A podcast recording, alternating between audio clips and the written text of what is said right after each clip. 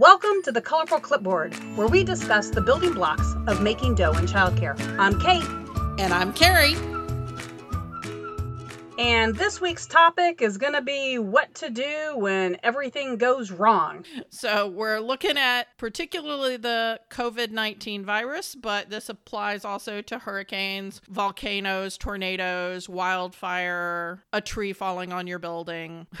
any of those kinds of situations. Basically anything that's unexpected that might put your program in a in a pause status. That could be for a day, it could be for a week, it could be for a couple of months. So what do you do? So Carrie, tell me a little bit about what's going on currently with COVID-19 in the state of Texas specifically. We do realize that we have listeners all around the country, and so we'll address some of those on a national uh, case, but we really hope that what you do is listen to kind of some of the ideas ideas we have and apply them in your program today. So, right now, according to Johns Hopkins University, there are 670 confirmed cases in Texas. So, that's jumped over 100 cases since I went to bed last night. It's growing very rapidly. In Texas, the governor has chosen to not do super stringent closures, um, which is getting mixed feedback from people. Um, because all but 6 million of the people in Texas live in those five areas that he was saying are highly impacted, which is our, our five big metros.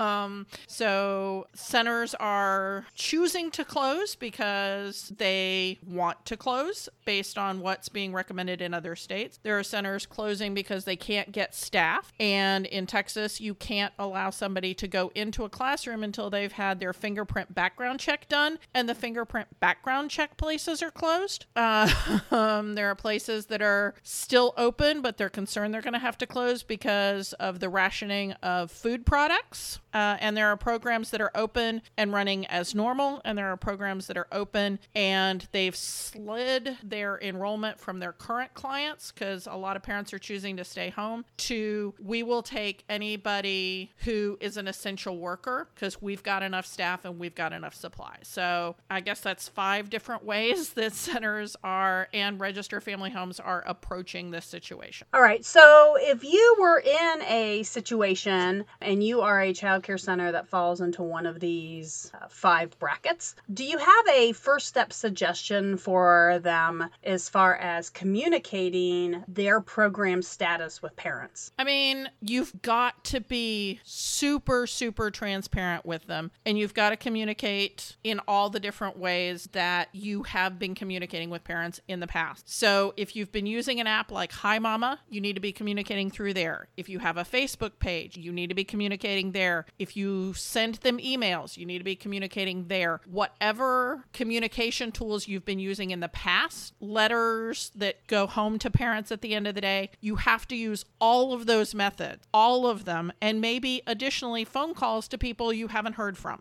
That's exactly what I was thinking here, Carrie, is that we are in a situation where everything is unpredictable. And in central Texas uh, and a lot of Texas, we were currently just now in spring break. So some programs might have actually been closed last week for spring break anyway. And yeah. if you were not proactive over the course of the last week because you were kind of maybe nervous, you didn't know exactly where things were going because things changed literally hour by hour. So if you had made plans yeah. last Monday for how you were going to deal with this week, by uh, Tuesday that had to change, by Wednesday that well, had to change. So let's talk a little bit about. So hang on, about- I want to let me let me circle back to that because I actually talked to the director of a program on Saturday, and she had her plan for what was going to happen today, Monday. And then uh, she called me Sunday because she had to change her plans because in the intervening hours, one of two people associated with her program had been notified that they had been exposed. So it was the weekend. She can't call, you know, nobody at the health department is answering calls. So she can't open Monday because she's waiting to hear from the health department what is the guidance when people associated with their program, I believe it was one staff member and one parent, have been exposed, but they have not yet received testing. So it's going that quickly. You can have a plan in place and then you get a call and then you've got to wait to hear from the health department. And that's where we come back to how important it is to communicate and be transparent with your parents. So let's just look a little bit. So, right now, we're talking, it is March 23rd. There's a strong possibility that you have collected your tuition for the month of March. Right now, through the end of March, your staff should be getting paid, and you need to be delegating and incorporating your staff into some of this work. Staff okay, that you have. But what about what about the programs that pay weekly? Okay, let's finish the first one. okay. So, if you are a program that pays monthly and your parents have paid, they are expecting services through the end of the month. And you want to be able to support your staff through the end of the month. But that doesn't mean that everything Carrie's just talked about needs to be entirely you. So, basically, work with your staff, help them, help them understand the situation. If you have some staff that are just incredibly anxious, they may not be the staff you want to have phone calls with your parents. They might be the email, voicemail, uh, they might be the staff that are in the building scrubbing every surface. Please don't take this all on yourself. Please reach out to your staff, delegate, um, or in my case, delegate, because I get to be funny today. That's as close as I can get, and encourage them to help you. Uh, re- have them reach out to their parents, explain, give them talking points. So please make sure you write up talking points for your staff so that every staff is saying the exact same thing and there's no miscommunication. Encourage parents, if they've got questions, to contact you. Make it clear to your parents that you are paying your staff at least through March 31st, if that's how your program is paid. All right, so Carrie brought up another point of view. so I'm going to let Carrie answer how to handle those programs that are paid weekly and some ideas we have for you there. So if you've got weekly pro- paid programming, um, which I would say not quite half, but a good portion of the centers do that. Part of what we've got to do is figure out what, you know, our funding sources are doing. So I'm sure you guys have all been calling your funding sources for any funding you have outside of parent payments. But if you are in a weekly pay situation, you've got a lot of options. Um, I've been keeping up with what's happening both here in the States and in other countries. So, whether you're monthly pay and you're looking at April and being closed in April, or your weekly pay, if you want parents to keep paying you, you've got to keep providing services. Well, what do you mean by and, services, Carrie? I guess I don't understand. I mean, if, if they're watching their own children at home, what do you mean? Well, the parents are typically not mentally prepared for the amount of energy that those kids can put out for weeks and weeks and weeks. One or two weeks at Christmas or a week at spring break, yeah, they can handle it, but most of them are working too. So they need activities. they need to know how to make Play Doh. I-, I know this seems very basic to us because most childcare centers make Play Doh, at least occasionally, but there's so many people who've never made bread. And so, how you need the Play Doh so that the flour is all nice and incorporated, they may not know how to do. So you may need to do a video tutorial on how to make Play Doh and then give them five different Play Doh recipes. Well, so Carrie, um, I have a question. Where would be places? I mean, is this something that we should be expecting our staff to help do? Are there other places where we can help parents get this together quickly? I think you should expect your staff to do it, um, but they should be paid for doing it. Again, part of what we're trying to do is retain our staff, especially in states that have rules like Texas where you can't get somebody into the classroom until they've gone through background check and eight hours of pre service, it's incredibly hard to get new staff. So even if we can't pay them full, we can pay them something if they are doing some lesson plans for parents, if they're pulling together worksheets, if they're giving them a recipe. Um, so Texas director is actually going to be sending out once a day some resources for parents that you can just pass on through to the parents. So, um, so there'll be a, so Carrie, is that going to be and an activity? Okay, so are we going to do that just so people know where to find that? Is that going to be on the Texas Director Facebook page? Are we going to send that out to only our directors? Um, what do you think is the best way, uh, in our case, to communicate with our clients? Because this is something that, as a business owner or a manager, so if you're if you're a director of a child care program, you need to think about what is the best way to share information that you would then hope others might share. Yeah. So I'm putting some basic information out on our Facebook page so that anybody can use it. And then I'm putting a little bit more in depth in an email that's going out to our paying clients. Because I think everybody needs some information. But again, people who are giving me money, I'm giving them a little bit more. And I think you can do the same thing. You can put it on your website. If you have a public Facebook page or a, a public Instagram account, you can put it there. And let's um, make and sure. Put, okay, real quick. and put more put more stuff on the private com- communication to your clients. And the other thing you might really think hard about doing, and I know this is probably the last thing on your mind, but right now so many people are on their social media. Uh, when you're posting things to your social media, try really hard to brand it to your program. So when Carrie sends things out, um, if it's things that she expects you to then send out to your parents, she's going to leave Lego Lego free. Ha ha ha.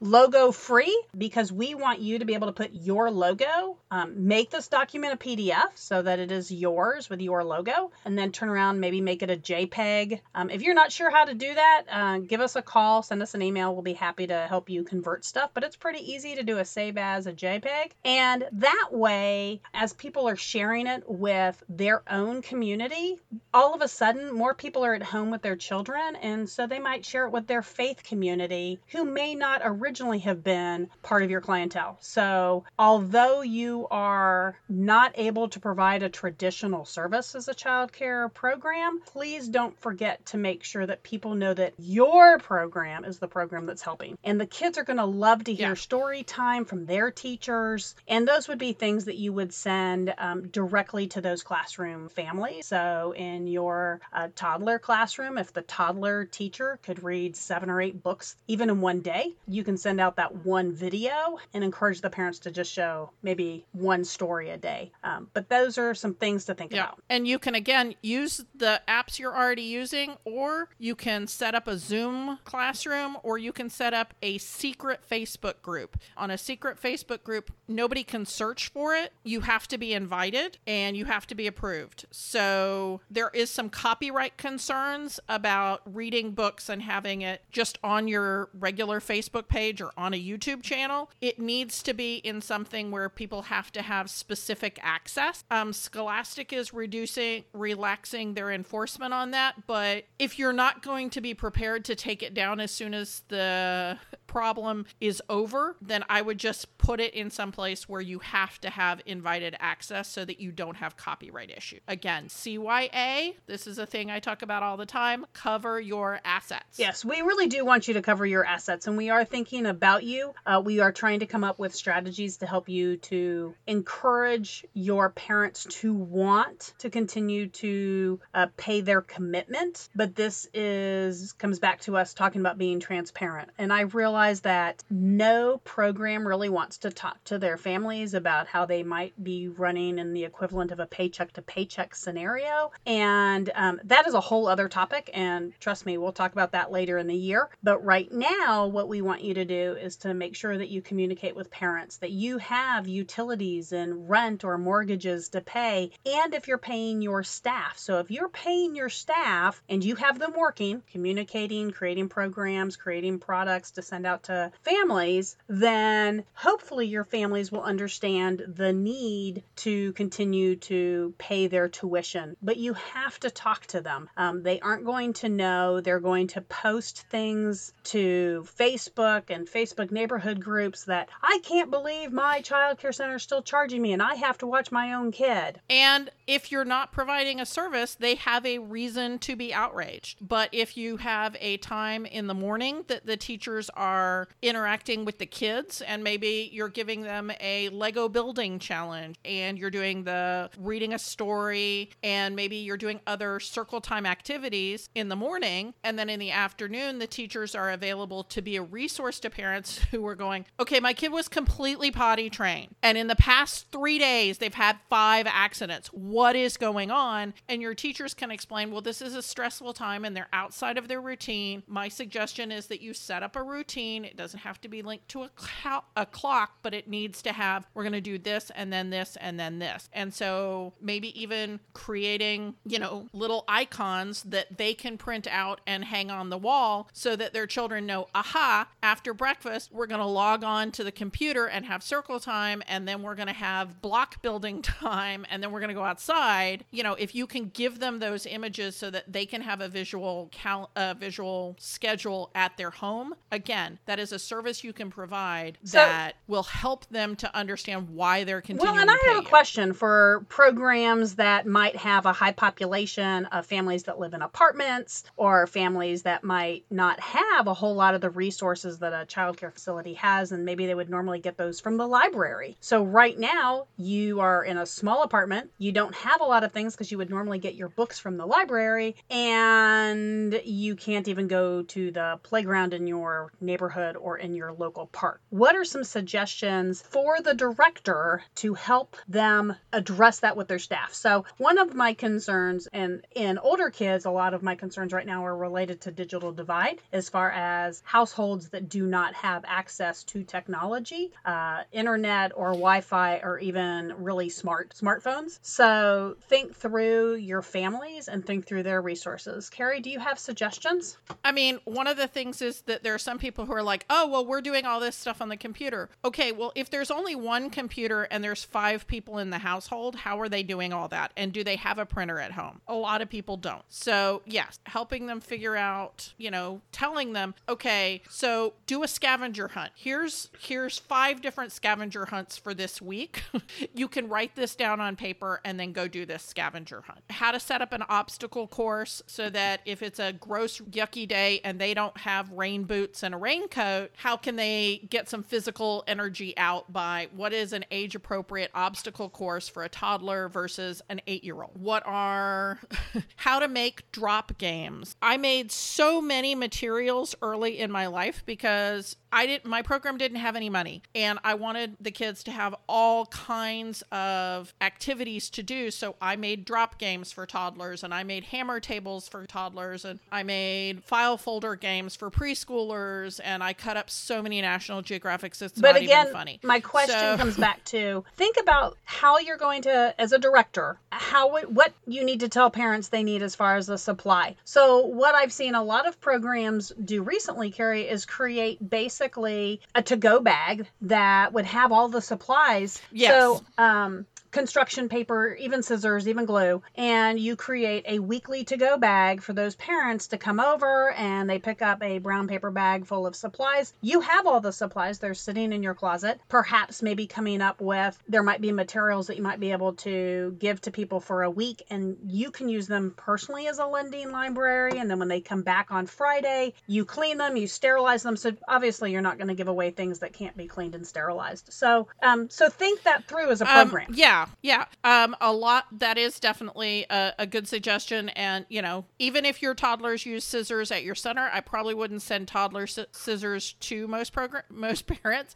I would wait and send it to you know the threes, fours, and fives. But construction paper, scissors, glue, small things of Play-Doh, um, and glue. I would do glue sticks if at all possible. Again, that recipe for making goop recipes for making Play-Doh, um, how to make homemade paint. Um, you can send them with um, watercolor tab, those little watercolor sets that have the eight watercolors. But again, your toddlers, your infants, that's not going to work for them. So homemade Play-Doh, uh, homemade paint, and again, you can send some of that home. If you have gallons and gallons of washable tempera paint, you can put them in small containers and send them with the parents because they probably do have Q-tips or cotton balls so that the kids can still paint even if they don't have paintbrushes. I've seen programs do here are 20 different things to do with Legos or Duplos and things like and that. And right now, And you can send yeah, and so right now, if your population in your um, program is diverse or you have a lot that live in apartments, uh, remember that although they may not be able to go to the playground, they still need to go outside. And so that's where outdoor scavenger hunts come into play. Um, encourage kids to go outside all day, every day as much as you can, supervised. so, again, maybe that is something that you need to discuss with your program is understanding uh, what child supervision is in a family with a lot of kids or with mom and dad now working from home. So, um, as as a director, Uh, make sure that you're talking about some of that as well. Um, I do know of one program that has closed, but they have kept two people on site and they have sent out a playground schedule to all the parents so that the kids can come and use the playground and then the person who's on site sanitizes the playground after each use. And so they've given specific 20 minute increments to um, What a kids. what a wonderful um, opportunity and a way to use your um, facility and assets. I know that you had even talked to uh, some businesses and other people who are really trying to figure out how to help others about renting and using um, commercial kitchens in childcare centers. So think about all the things you have in your childcare center that could be used either as just community goodwill or that you might be able to figure out how to offset some of your expenses right now. Uh, but the more services you can provide to your families in this situation, the better. So create to go bags, um, have your teachers go online and tell stories and do um, circle time activities. I mean, I love the ideas that Carrie has, and we are looking forward to continuing to get more stories from you. Um, we are at 24 minutes, and so we're trying to um,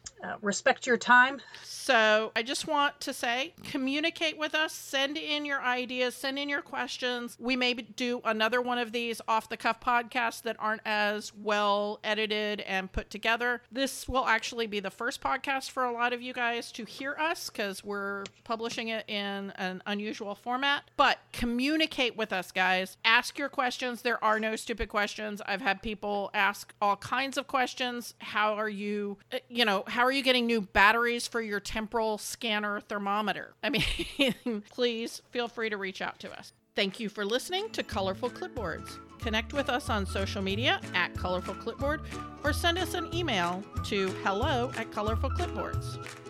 Send us your voicemail with your own questions and stories. If you want to keep learning with us, visit Texas Director, where we continue to have seminars, licensing, programs, and more. This show has been made by me, Carrie Casey, and Kate Young with assistance from Hallie Casey and Marie Young. If you learned something today, share the show.